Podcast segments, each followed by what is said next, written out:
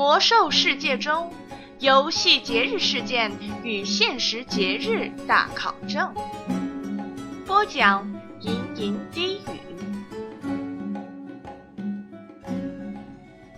作为一款几乎已经风靡全球的网络游戏，《魔兽世界》中所包含的多元文化，让它能够适应各地玩家的口味。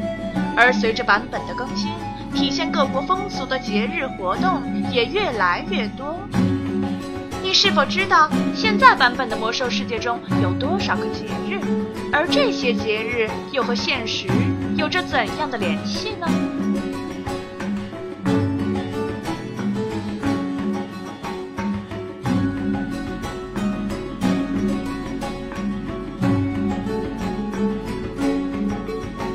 《魔兽世界节日之旅人丰年祭》。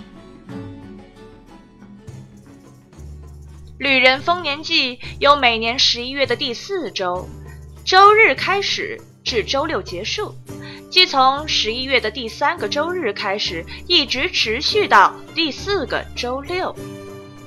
在游戏中，旅人丰年祭是二零零九年新增的大型节日。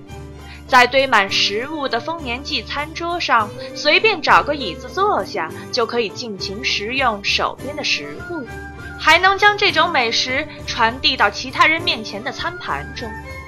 如果一不小心，还会丢到别人头上。对于没学过烹饪的人来说，这个节日是练习烹饪的大好时机。烹饪做出来的物品可以用于完成日常任务。也可以用来制作一份丰盛的宴席供队友分享，前提是购买 NPC 出售的丰年祭餐篮。只在节日期间出现在埃尔文森林和提瑞斯法林地的野生火鸡，成为大家竞相猎杀的对象。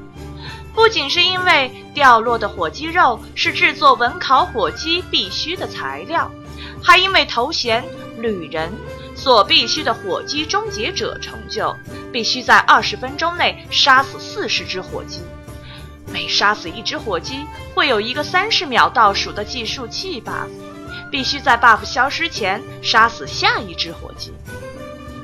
如果遇到人比鸡多的情况，最好还是换个时间再来吧。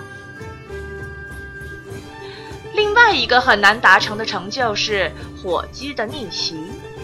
使用任务奖励的火鸡发射器轰击各种族的盗贼，把他们变成火鸡的样子。因为矮人盗贼、兽人盗贼和巨魔盗贼都属于稀有物品，如果实在找不到，请朋友建个一级小号也是可以完成的。当头衔达成后，还能得到一只火鸡宝宝作为宠物。这个宝宝的特殊之处在于。它会自己跳到火堆里，把自己烤熟。而且最初这只火鸡还可以和复活节奖励的春兔宝宝一起下蛋，那就等同于两只春兔放在一起的效果。但现在这个 bug 已经被修复了。而在现实中。三百多年前的一六二零年冬天，一艘名叫“五月花号”的小船，载着一百零二名不堪忍受英国国内宗教迫害的清教徒到达美洲。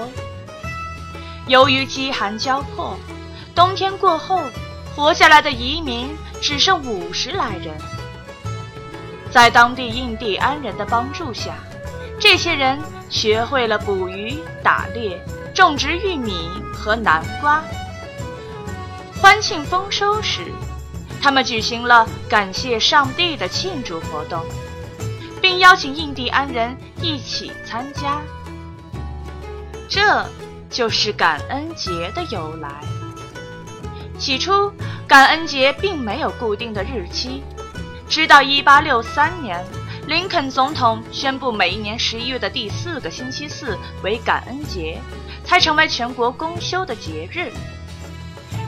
在感恩节上，大家会回家团聚，一起享用美味的感恩节大餐。当然，烤火鸡是主菜。那么在这里，吟吟低语也要为大家补充一下感恩节的小知识。感恩节至于美国人，就像是中秋节至于中国人一样，是一个全家团圆的日子。在这一天，传统的美国家庭都会举行盛大的家庭聚会，所有的家庭成员都会把自己的拿手好菜带上餐桌。而最传统的感恩节大餐，便是要有火鸡、南瓜、豆子，还有玉米了。而这个传统，便像上文所说的一样，是为了表达感谢印第安人当年对他们的救命之恩。这就是我们即将到来的感恩节了。